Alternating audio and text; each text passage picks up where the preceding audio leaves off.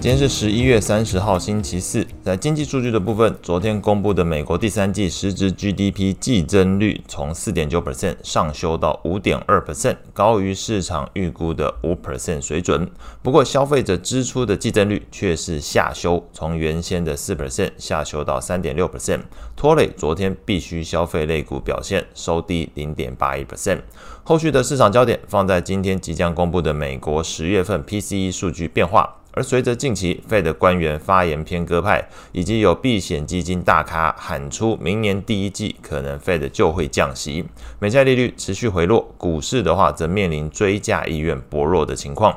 中长来看，美股五大指数涨跌互见，按照涨跌幅排序，分别是费半上涨零点九四 percent，罗素上涨零点六一 percent，道琼上涨零点零四 percent，标普下跌零点零九 percent，纳指下跌零点一六 percent。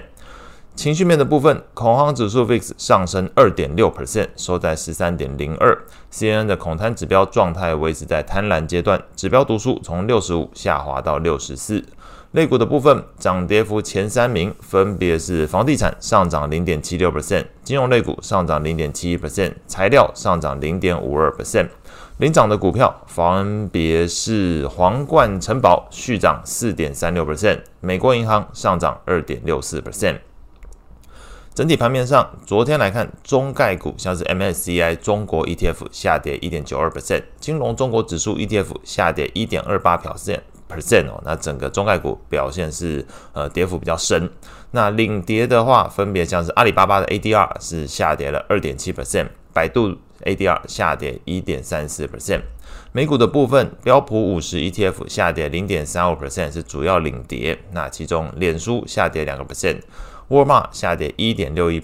Google 下跌一点六一 percent 是主要领跌的股票，反而是在罗素两千的 ETF 是上涨零点五一 percent。标普等权重 ETF 上涨零点四 percent，这表现都优于标普五百指数本身。那昨天的标普五百指数本身是下跌零点零七 percent 啊，所以整体大方向来讲，目前市场对于美股全指股的追价意愿是相当的薄弱，所以我们都看见这个是一个中小型股，或者是你干脆用等权重表现的都会比标普来得好，甚至比这个标普五十来得好。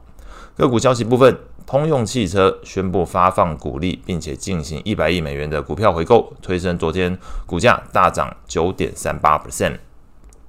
美债利率的部分，那刚刚前面提过，利率是下滑，但是这个费的官员的部分发言还是看一下。亚特兰大分行总裁 Postic 他是表示，许多证据显示美国通膨持续降温，并且预期未来几季美国经济活动会有所放缓，经济可望避开衰退。克里夫兰分行行长梅斯特也是指出，虽然通膨仍然高于两 percent，但是下行的趋势代表 Fed 采取的货币政策有效。那 Fed 有机会在更长时间按照最新的经济数据进行决策。那当然也是有这个反面声浪啊，就是支持升息的这个里士满分行总裁巴尔金，他是认为这对于通膨正在往两 percent 目标前进的市场观点有所质疑，不排除 Fed 有再次升息的可能性。中长来看，美国十年期公债利率续跌五点七八个基点，收在四点二六 percent；两年期利率续跌九点五个基点，收在四点六四 percent；三十年期利率续跌五点七八个基点呢，收在四点二六 percent。长天期美国公债 ETF TLT 是上涨了一点二八 percent，投资等级在 ETF LQD 上涨零点八一 percent，高收益在 ETF HYG 则是上涨零点五四 percent。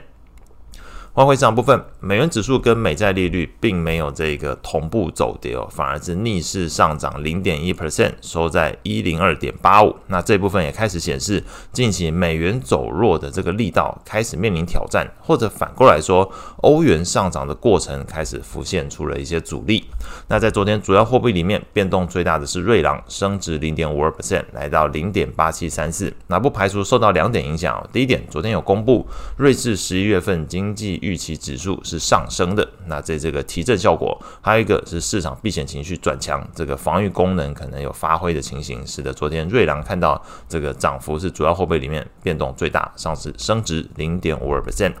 那上今天所有的内容，祝大家有美好的一天。